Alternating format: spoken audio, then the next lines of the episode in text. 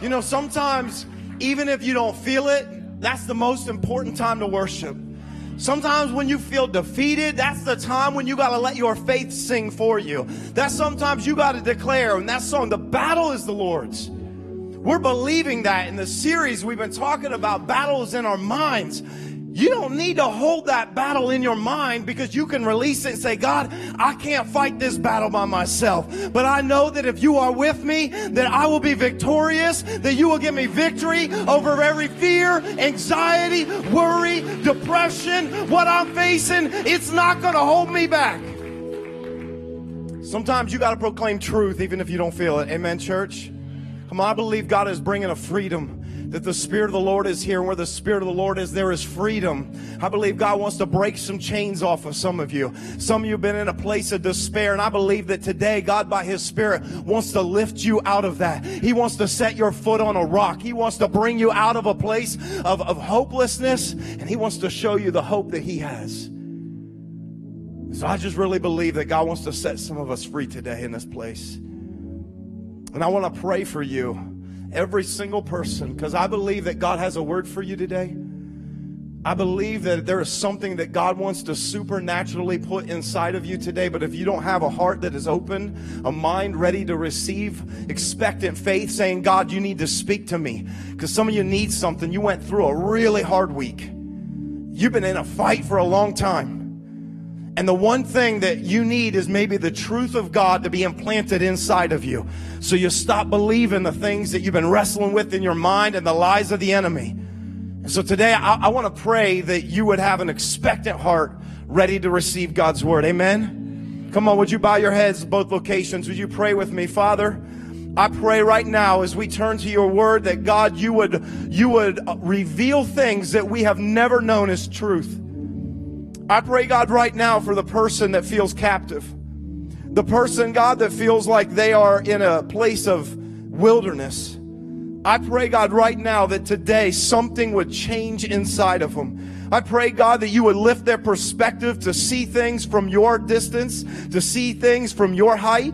God, your ways are not our ways, and your thoughts are not our thoughts. As high as the heavens are above the earth, so are your ways and thoughts above ours. And so, God, we just surrender our thoughts, our time. We surrender to you to say, God, speak to me.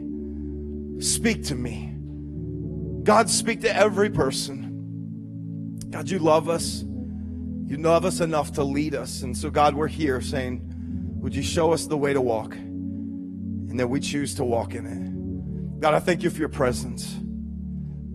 I pray we don't ever take for granted your presence, your sweet presence. God, we love you. And we praise you for today and what you're going to do and release in us. And we pray all of these things in the name of Jesus, our Savior. And everybody said, Come on, let's give him praise one more time. Amen. You guys can go ahead and grab a seat. Uh, it's an honor to have you all here. And I, I want to take just a second, if we could, for my Lithopolis family. Can we just welcome every single person in Lancaster at our Lancaster location? Hey, we want to just say we love you. If you're watching this online, it's an honor to have you with us. And if you're new with us, we've actually been in a series of talks around the mind. You know, we, we, we call this series Mindfield because here's what I know to be true is that inside of your mind is a battlefield. That we're constantly fighting and we're, we're fighting back worry. We're fighting back anxiety. We're, we're fighting back fear. It's a constant battle.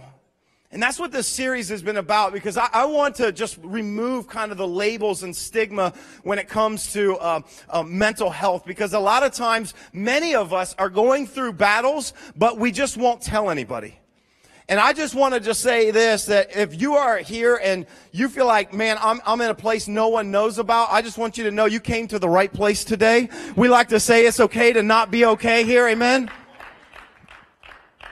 And so I, I, I just, I want, I want to encourage you to say you're not alone. There's far more in this fight than you can imagine. And I believe that with God's help, that we can begin to break through to the other side. Hey, listen, next week, I want to tell you about something really cool. Next week, I, I, am going to invite a couple counselors that are going to join me on the stage. And we're going to talk about mental health and we're going to hear from some counselors, which is really cool because some of you need to go see a counselor, but you don't want to because it costs money. But we're just going to go ahead and bring them in for you, okay? But what, I, I want you to hear from them because there are so many layers to, to the battle within our mind. And, and I, I want to take a holistic approach. We, we've been saying that throughout the whole time. I believe with God's help that we can find freedom. I also believe that we might need to talk to a counselor and we might need to see a doctor and we might need to go through, through some therapy and we might need some medication to help. And you know what? We're going to use it all. Everything that God gives us at our disposal so that we can find freedom in this area. Amen. Amen. Hey, today I, I want to turn our conversation to something that I think to one level or another, all of us are going to battle in our lives, and that's depression. Uh, depression is, is, something that so many people are battling. Can I say this? So many of our younger generation are battling depression that I don't think I dealt with when I was growing up. Like, it, it is a real thing. And depression is very tricky. Let me just say this. It is, there are so many different layers and there's so many different forms of depression. And I think sometimes we're a little bit ignorant about it, which is why it, it sometimes has left a stigma on depression. You know, there's some of people in our church, there's somebody maybe sitting on the road next to you that battles with depression all the time. Not, not just because they went through something hard, but they're battling with it all the time. You know, they say that if you battle with depression for longer than two years, they say you have what's called persistent depressive disorder. Th- those are the ones that are, you're probably talking to a counselor if you are. You're maybe taking some medication if you are. And I, I just want to say, man, my heart goes out to you if you're in a place where you struggle with that. We have a lot of people in our church that do, and I see them every week, and I just say, How are you doing? Because I know it's a struggle. It is. There's so many different versions, there's layers to this. There's manic depression. I, I don't know if you know what this is. I like to use some of these terms because some of us, we, we don't know about this. There are some who wrestle with like a bipolar disorder where one moment everything's great, and then the next moment they're down into a, a, place of despair and depression. There's a version of depression that people they, they fall into. Uh, there, there's something that, that women sometimes have dealt with. Um, uh, sometimes women have depression after they give birth, right? Uh, postpartum depression. And I understand that because let's be honest, ladies, like some, those of you that have given birth, your body went through war, didn't it? Hello? Like, I, I mean, I, I didn't, I don't know what it's like personally, but my wife's given birth to some children and I was there and I, I mean, it's, and so chemicals and things are just going cr- crazy in your body and in your mind and it just, it affects you. And some people, they, they fall into a really deep, dark place after giving birth of something so much joy in their life. Uh, there, there's people that experience depression because of trauma. Some of you have been traumatized by someone. And it just, it keeps you maybe locked up in a place of depression. There's others that, that really have um, genetics. It's, it's their mom did or their mom's dad did. And, and so there's a propensity to depression because of a gene that and something they've experienced. These are all things that we see. And so I, I want to say that some people experience these different versions of depression. But I also want you to hear this. There, there's a level of depression that I believe every single person may experience in their life. There's a level where we can get depressed because we lose somebody that we love. We, we can get depressed because we maybe lose a job and maybe we lose hope of how we're going to make it through it. There's so many different situations in our life, and I want you to understand that when we talk about depression, it's not just that one person you know in your family that doesn't want to ever go do anything, and, and you know they take medication, they struggle. Listen, you and I, we can experience depression in our lives. I have. I've experienced it. In fact, there's a couple times in my life where I have experienced the power of depression. The first time I really w- w- would classify that I went through a season of depression was the first year that I went into full time ministry. It was in 2007. April 1st, 2007. I went into ministry so excited. So, I'm like, I'm ready to ch- charge hell with water pistols. I, am going to do whatever. Like I, I was so ready to take our church and, and like, okay, I had all these expectations of, of this is what's going to happen and here's what we're going to do and how we're going to grow and we're going to reach people and and all this. And I was four months in to full-time ministry and I wanted to quit. Four months in. I know some of you are looking at me like, how in the world is he still here four months in? But I, I, did, I don't know what happened to me. I don't know if it was my expectations. I, I don't know if it was something the enemy brought against me. But I went into this like dark place where honestly, I, I, I wrestled with God. I just want to say some of you that have, have fought depression, that you would understand that maybe you wrestled with God a little bit in that season. Why do I feel this way? Why did you bring me here? Why am I in this place? I just want to get out of it. And I felt like, like I lost, I lost weight. You lose your appetite. Sometimes you're depressed. I lost 25 pounds in about two months, three months. And it, I, I, mean, I wasn't dieting, okay? I just wasn't eating. I, I didn't have an appetite. I, I, was lost in my mind and I didn't tell anybody and I didn't know, I didn't know how to describe what I was feeling inside. All I know is that it was a place of, of feeling hopeless. And God brought me out of it. And it took some time to come out of it. But when I reflect back on it, can I just tell you, and I, want to say this to encourage you, is that I look back on that season. Here's what I realized. I realized that God used that season of my life to birth something for this church that, that is what you experience and the mission and the vision and what we have. It actually came from a place of despair that God did. So I just want you to know that God can bring beauty out of ashes, that God can take you if you're in a hopeless place and God can bring something beautiful out of it. And I, and I want you to hear that because I, I want to encourage you today if I can. I've been in that place. Some of you are in that place. We may all go through that place. And, and if I can go through it, let me just say this, and you can go through it. We all can go through it. And so I want to talk about that today.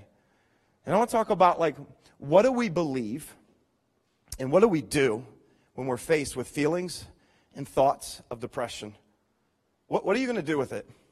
Because I have found that it's what I do when I'm, when I'm feeling those, those things and when I'm hearing voices and, uh, uh, of, well, you know, it's not worth it and, and, and your best days are behind you. And, and, you know, what are you going to do with those? Because I believe that what we do with them can determine whether or not we spiral further into a wilderness or whether we can leave the wilderness.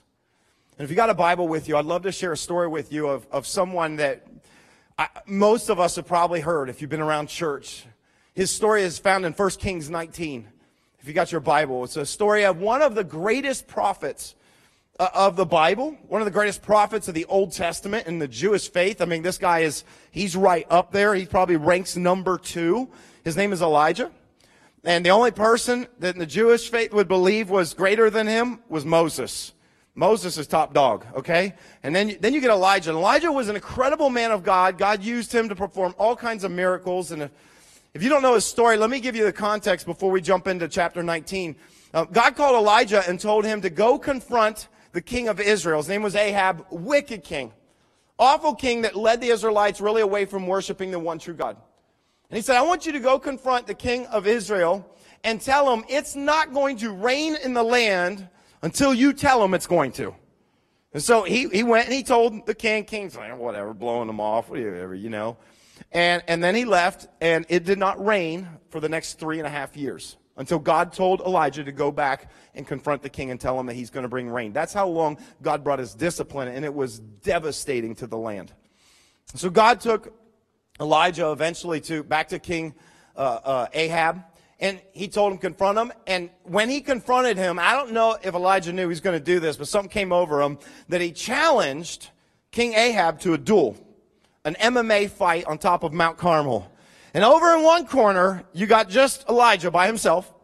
And on the other side okay you've got the 850 prophets of false gods that the queen queen jezebel had. And so here, here's what elijah said and i need you to know this context because it's going to help you understand he said, okay, we're going to build two altars. You put a bull on your altar, I'll put a bull on mine. You call on your gods, I'll call on mine. Whichever God answers by fire, we'll all agree that's the one true God. It seems fair. And oh, by the way, here's the only rule. Here's the only rule in this MMA fight. You can't bring any matches. No matches. And they check them. You ever see MMA before they get in the ring and they check them, pat them down behind their ears, do all that? Check. No matches. Got to make sure you have no matches. And so the, the, the, the one prophets, they go and for hours they're chanting and nothing. Nothing. No gods. They're false gods. They respond. And then Elijah just prays one simple prayer to the God of the heavens and the earth. It says that fire came down from heaven and consumed the altar. And in that moment, proving to all of Israel that, that the one true God was the one that Elijah worshiped. And because of that, Elijah had every single one of those false prophets put to death. Now, you need to know in this culture back then, this is really big. Like, if you said you were a prophet, that means you heard from God. People took that very seriously. If you prophesied something and it didn't come true, they killed you. And so that's what happened. Killed 850 of the prophets in that moment. And so after that, he prays and God sends rain. I mean, you, would be on an emotional high, a spiritual high if you're Elijah, right? And then the story picks up in chapter 19. This is where we're going to pick up. Okay, chapter 19, verse 1, it says, Now Ahab, that's the king, told Jezebel, his wife, everything Elijah had done and how he had killed all the prophets with the sword. So Jezebel sent a messenger to Elijah to say, May the gods deal with me, be it ever so severely, if by this time tomorrow I don't make your life like that of one of them. I'm going to kill you. It says in verse 3 that Elijah was afraid and he ran for his life like a little chicken. I think sometimes I, will read a passage like this and I'll think, what's wrong with you, Elijah? You know, like, you, you, ever, you ever read a passage and you kind of think, well, if I was there, if I were in his shoes, I don't know what he's so afraid of. I mean, I, actually, if you think about what just happened, I mean, he just stared down the king, 850 prophets, thousands of Israelites all looking on. Okay, he prays one prayer, God sends fire. That's pretty cool. He prays again, and God sends massive rainstorm, and it hadn't rained for three and a half years. I'm thinking, if I'm Elijah about this time, I'm feeling a little confident, maybe even a little cocky. And you get some woman that just sends a messenger says, I'm gonna kill you too. I think I'll be like, bring it on. I'll take you out too. I'll take you out. I'll take your husband out. I'll take you all out. I mean, that's the way I would feel if I were Elijah. But instead, that's not what happened. It says that Elijah, he, he ran out of fear. He just, he got scared. One threat, and he ran out of fear. You know what I found? Fear is one of the most powerful forces you'll ever experience inside of you. We all know that. Fear is so powerful. It's one of the most powerful emotions. Fear can cause you to run, it also causes you to freeze. Something about fear that is so powerful that, listen, can take over our minds. And, and to me, as I look on, I kind of feel like this seems kind of irrational. After all you've seen and done and the power of God through you, and you run out of fear. And here's what I, you need to understand about fear fear always magnifies your problems and minimizes God's ability to deal with them. That's what fear does. Fear is like, oh no, my problem is so big. And whenever we think my problem is so big, what we're really saying is that my God is so small. Whenever we allow fear to drive us to run, I'm not saying you're not going to be afraid. I'm not going to say you're not going to face fears because we all face fears. But, but when fear drives you, when you run because of fear, what you're declaring is you're saying, my problem is bigger than my God. And, and that's what he does. And that's why it's like, I struggle, like, I have a hard time. Like, why? I, I, don't understand how you can be so afraid. But you know what I've discovered about fear is that we don't all have the same fears. Like your fears are probably different than mine. I mean, everybody basically has one fear that we put at the top of the list, and that's the fear of dying. I, I think all of us are afraid of that. I mean, none of us want to die. Have you ever kind of um, just kind of played a game where you just kind of with somebody else and you said, you know, what would be the worst way to die? Have you ever thought about that? It's like trapped in a fire, drowning, you know, uh, death by roller coaster. I mean, there's so many different types of fear. I'm just curious, what, what would you say right now is your greatest fear next to dying? Next to dying, your greatest fear. Maybe we all have the same fear. So on the count of three, I want you to shout out what your greatest fear is. Let's all do it together, both locations. One, two, three. Roller coasters. Amen. We all had the same one, right? What did you just say? Oceans? Oh my gosh. Man, pray for Zach. He just, I feel. But but we we all have different fears. I mean, like, how many of you like snakes? Raise your hand if you like snakes. You love snakes? Oh my gosh, what's wrong with you people? I had no idea. How many of you are afraid of snakes? Raise your hand. Okay, see, that's the sane people. You know, there are some weird people that actually have snakes as pets. They're strange. And if you're just coming to church for the first time and you don't know what to expect, let me just tell you, you will never see us bring a snake up on the platform. This is not a snake handling church. Snakes are the devil. We will smash them under our foot. You know, we all different, we have different fears. It, it, it's interesting. Um, you know what they say? People, um, their, their second greatest fear collectively is, uh, for most people, it's public speaking. There's some of you would rather handle a snake than to get up here with a microphone. How many of you are afraid of speaking in public? Raise your hand. Raise your hand if you're afraid. Hey, would you come up here? I just want you to come share a few things. oh, no, I wouldn't ask you to come up. Like, you know, I, I, want us to recognize that we don't have the same fears. Like some of you said different things. My, my oldest daughter, Lauren, um, all growing up, her greatest fear, I don't know if it is now, but her greatest fear is always spiders. Does any of you hate spiders? Like that's like you, arachnophobia? Like that's not just a movie. That's, that's your life. Yeah, yeah, yeah. Like she desperately afraid of spiders. I mean, and I don't understand it. This is where I look at it and go, honey, this is irrational. I remember one time when, when she's probably about 10 years old and I heard this blood curdling scream come from upstairs. And if you're a parent, you drop whatever it is. You think they cut their arm off. Something happened. And I run upstairs and I'm like, what's the matter? What's the matter? You know, I'm thinking I'm going to see blood. I don't know what I'm going to see. And she points over at the wall and over on the wall is the biggest, hugest spider about the size of her fingertip you've ever seen in your entire life. It's a little spider, and she is scared to death. She's over there, and she's like, "Kill it!" She's like, uh, and I couldn't, I couldn't understand it. I literally said to her, "I'm not lying." I said, "Honey, that spider is one one hundredth of your size." Go smash it. It can't, it can't do anything to you. But she was deathly afraid and it just caused, it caused her whole body. It just took over her. And the reason why I want us to understand this is because things that you're afraid of, other people aren't afraid of. And sometimes we look at other people and because of the fear that's in their mind that's gripping them and the worry and the anxiety when it's not ours, we think it's irrational. And this is part of the problem and why we have stigmatized mental health is because your fear is not my fear and your anxiety is not my anxiety, but you don't know the trauma that they've gone through and you don't know what's going on in their minds. And so we need to learn to have a little bit more empathy for other people who are going through something that I'm not going through. Elijah, he, he ran out of fear, and we might go, that just seems silly, but listen, for him it was real. And we need to learn how to understand that when people have fear and it takes over, it doesn't matter if it's a roller coaster, if it's a spider, or if it's a threat from a queen. It's real. And, and here's what he did. If you saw, uh, look at verse 3 again. Verse 3 says he was afraid and he ran for his life. And when he came to Beersheba in Judah, he left his servant there while he himself went a day's journey into the wilderness. He came to a broom bush and he sat down under it and he prayed that he might die. That's pretty desperate. I just wonder if any of you have ever prayed that or have ever thought that. My guess is yes. He said, I, have had enough, Lord. He said, Take my life. I'm no better than my ancestors. And then he lay down under the bush and he fell asleep.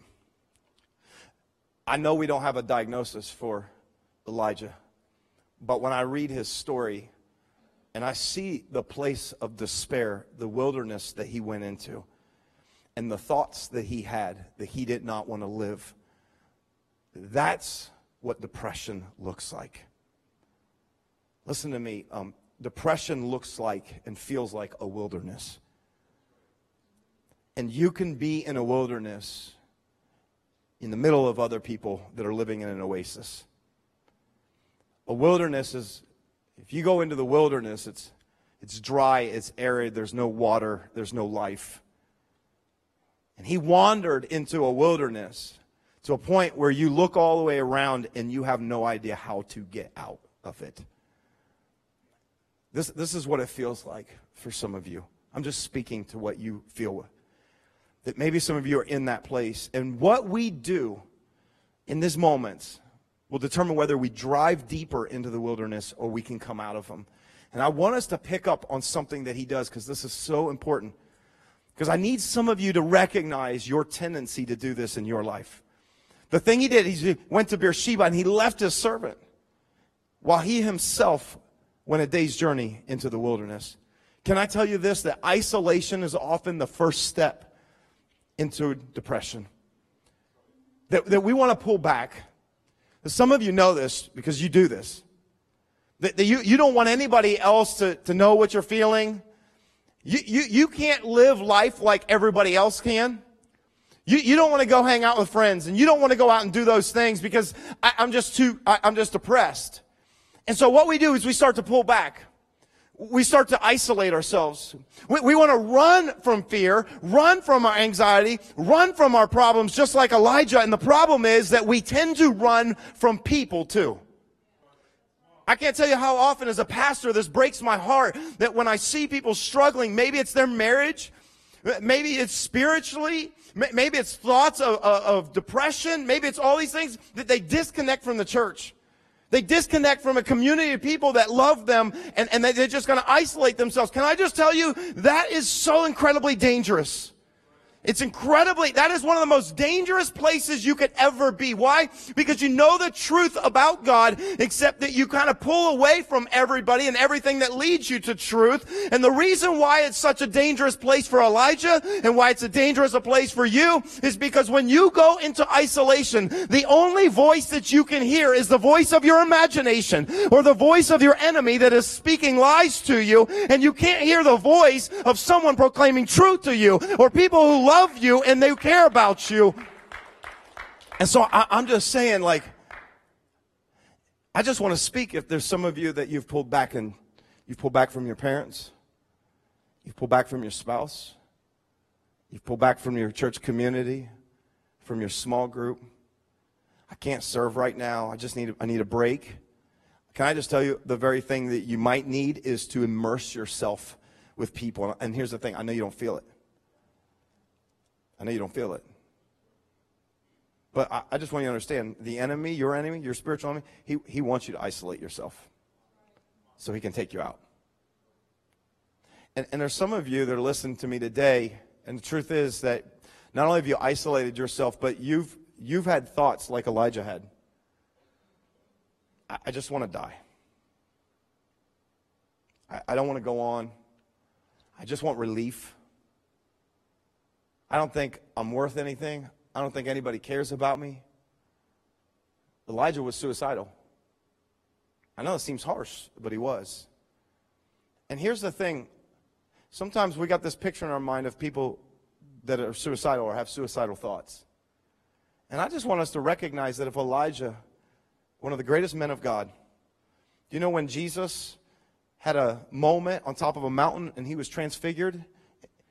He was with a couple of his disciples. They looked and they saw Jesus talking to two people, two prophets. One was Moses and the other was Elijah. I'm just, trying, I'm just trying to say if Elijah, one of these great men of God who believed God, who loved God, who served God, and God would do miracles through Elijah, if he could have suicidal thoughts, then any of us could. You can love God and still hate yourself. You can believe in God and still don't believe that your life is worth anything. This is a real epidemic in our society today. I, I, realize that over the last two decades, do you know that the rate of suicide within our country has increased every single year? In 2017, over 47,000 people in the United States ended their life. Which, by the way, is double, more than double, the number of homicides in our country. This is a real thing. And I just want to say that if you're here today and you're listening to me, and you're just looking straight at me, and you feel really uncomfortable because you've had these thoughts and feelings, and you just pray that the person next to you isn't picking up on that, can, can I just say, if you have not told someone, do not leave here today without telling someone. You tell a pastor, you tell a servant leader, you tell, come tell me if you're in life, but you do not leave without telling somebody. Because the last thing you need to do is fight that battle by yourself. You were not designed to handle that kind of battle by yourself.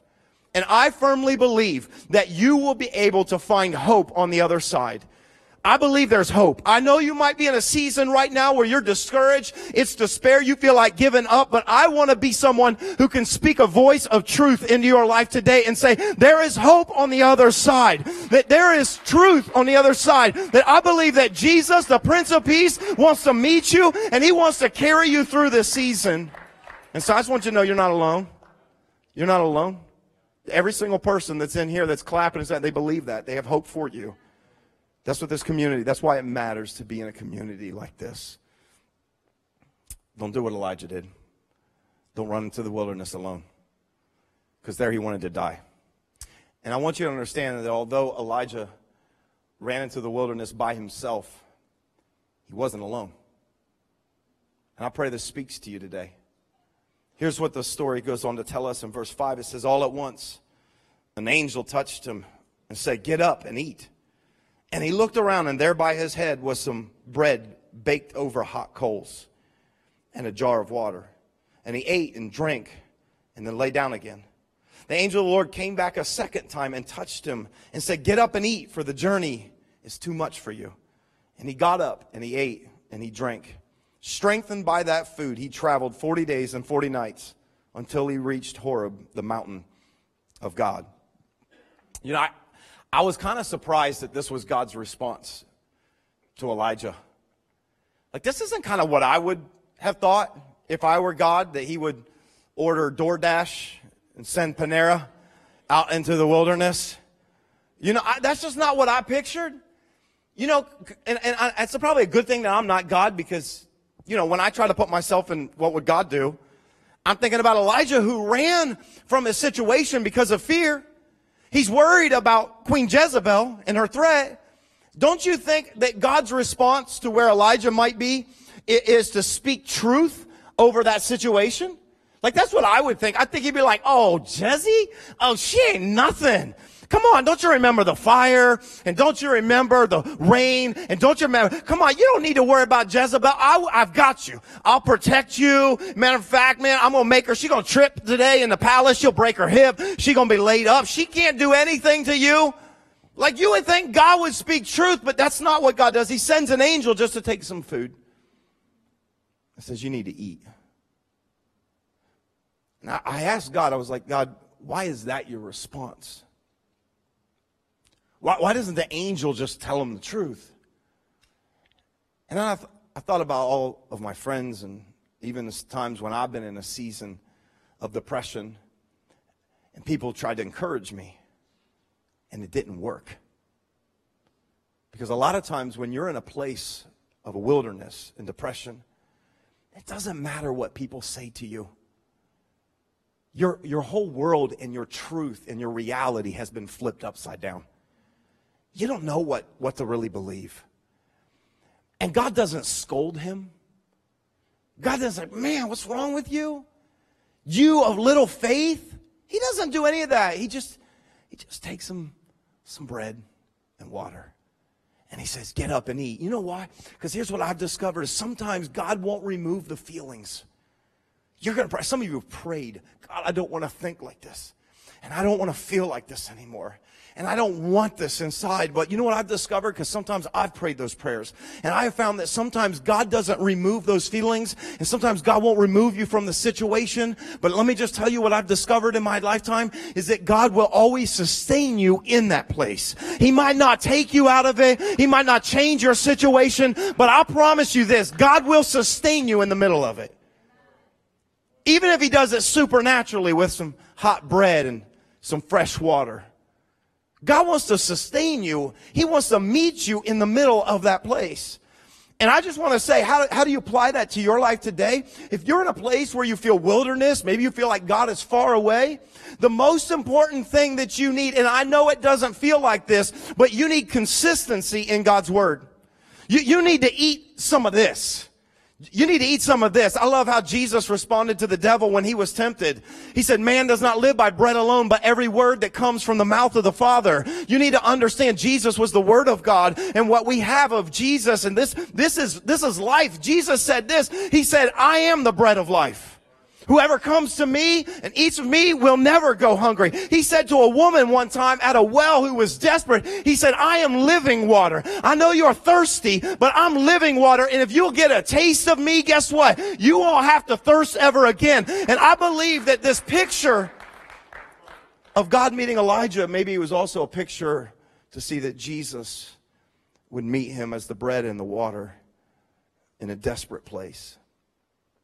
And I know you, you may you may um, not feel it, but I want you to know that maybe the most important thing that you could do every single week is just keep coming back.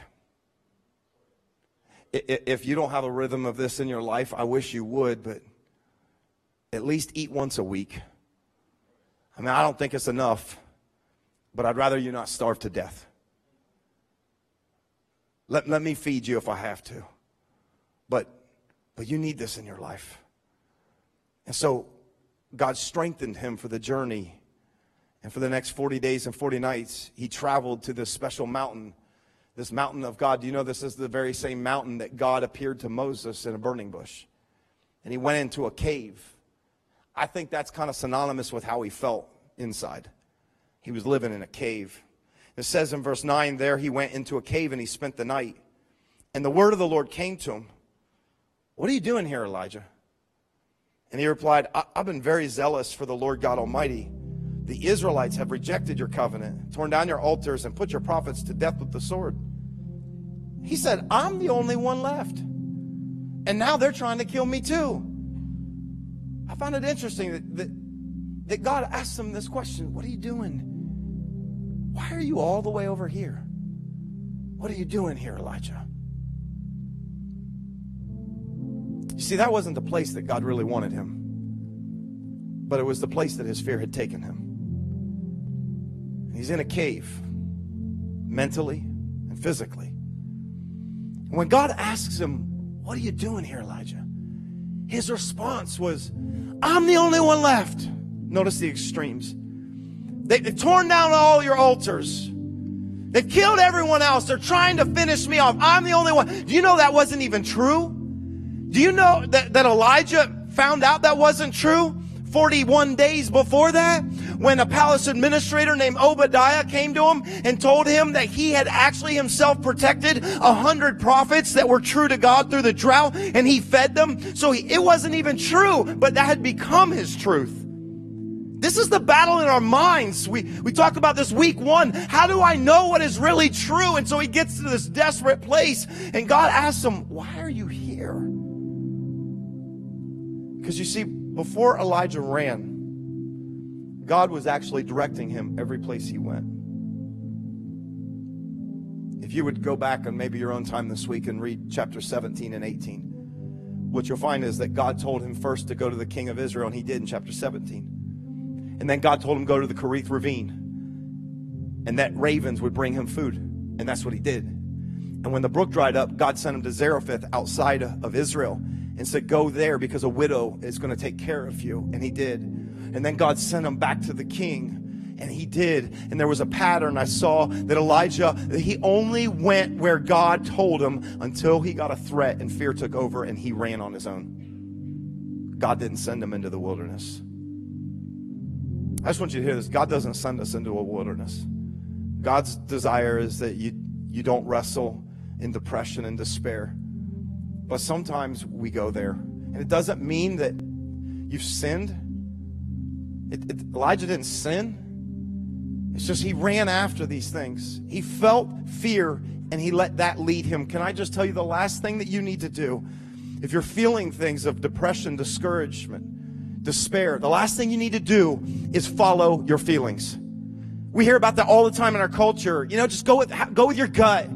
Follow your feelings. Follow your heart. Can I just be a, a word of wisdom and say, don't follow your heart and don't follow your feelings and don't follow your thoughts because they will deceive you. What, what you need to do is you need to follow God. You need to follow His truth. And if you don't know what that is and say, I'm not sure, this is one of the most important times in your life where you need to learn to submit to authority spiritual authority. We don't like to submit to spiritual authority, but it's a protection over us. It's so that there's someone else who's not dealing with our same thoughts and feelings can speak life into us and say, no, don't separate. No, you're not going to get a break right now. I need you closer to me. I need you to stay with me. No, you're not getting out of that small group or you're going to be with me every single week. You need to submit to spiritual authority in your life, but do not let your feelings lead you because it, will lead you right to a wilderness. So he finds himself in this cave. And what God does next is so powerful. It says in verse 11 that the Lord said to him in this moment, Go out and stand on the mountain in the presence of the Lord. This is why I, I, I will say it all the time that when you're struggling, what you need to do is get in the presence of God. That's why if you're struggling, I say make it a priority to get to church because you need it the most. He said, Get in the presence of the Lord, for the Lord is about to pass by. Then a great and powerful wind tore the mountains apart and shattered the rocks before the Lord. He says, But the Lord was not in the wind. And after the wind, there was an earthquake. But the Lord was, was not in the earthquake. And after the earthquake came a fire. But the Lord was not in the fire. And after the fire came a gentle whisper. It says, when Elijah heard it, he pulled his cloak over his face and he went out and he stood at the mouth of the cave. It's interesting to me what the one thing was that moved Elijah the most in this place. Because all these crazy things happen in this moment. I mean, he tells him the Lord is about to pass by. This wasn't the first time that had ever happened to somebody like this. God actually told Moses one time that he was going to pass by. And so he kind of, okay, okay, I, I heard about this. I need to experience this. And then it says there was a mighty wind that toppled rocks. I mean, just imagine rocks and everything start falling. Oh, that's, and it says that God wasn't behind the wind or he wasn't in the wind, which I always thought was strange because, I mean, that is one of the weirdest coincidences ever.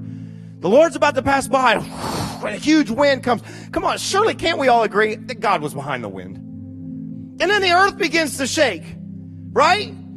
That, that was God. I mean, come on, let's be honest. God's shaking the earth. This is not just another strange coincidence. Okay, all of a sudden that, and then this, and then there's a fire. We know God is in the fire. It was on the same mountaintop where, it says that Moses met God in a burning bush. He had just seen, Elijah had seen God send fire down from heaven when he fought the prophets on top of Mount Carmel. Surely Elijah knew that God was behind all those things. Why does it tell us, but God wasn't in those things? And I've wrestled and I asked God why. I don't get this. And then he speaks in a gentle whisper and, and God just kind of revealed something to me that, Mo, that Elijah had experienced God's power before. Elijah had experienced miracle after miracle. He had seen fire. He had seen massive wind and rain when he prayed for it. He had seen God do all of those things. But in that moment, Elijah knew the power of God. But what he needed most was to know the proximity of God. And some of us, we, we know the power of God. And maybe you've been around church and you've heard stories preached and you're like, I know God can part the Red Sea and I know God can tumble walls and I know God can do all those things. But what you need more than anything is not to be reminded about all the things God can do, but basically this truth that God is with you. Even in the backside of a wilderness. Even if you're in a place that God didn't want you to be in, it wasn't his desire or his heart, you, you need to hear this.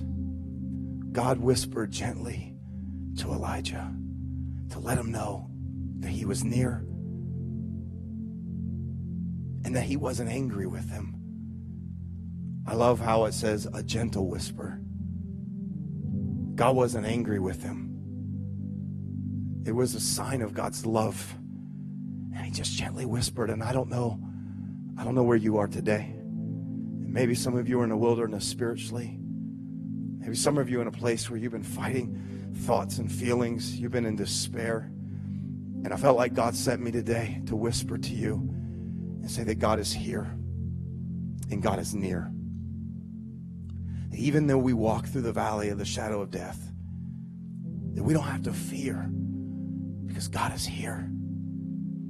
And maybe no one knows what you're going through, but I'm just, I want you to understand you can never run away from the Spirit of God. His presence is still with, I know it feels dark and I know you feel like you're in a cave, but please hear me. God's with you there. He's with you there and He's going to lead you out of it. He wants to grab you by the hand. He wants to take you out of it. I love what Psalm 139 says, Where can I go from your spirit? I can't run from it. When I'm at the highest heavens, you're there, God. And when I make my bed in the depths, you're also there. And I just needed you to hear that today. God's near to you. You're not alone. Come on, as we close, would you all stand to your feet? I just believe that God wants to minister to some of you today. Just bow your heads? Just, I just want to really, I want to have a moment where God can minister to you and God can do something in your heart and your life. I want to pray for you. I want to pray that the Spirit of God would let you know that He is near to you right now. He's whispering to you, I love you. I love you. You're worth it. Don't give up. Don't lose hope. I'm going to bring you through this. I'm here. I'm near. Come on, let's pray. Father, I pray right now for every person under the sound of my voice. Every person, God, that feels hopeless today.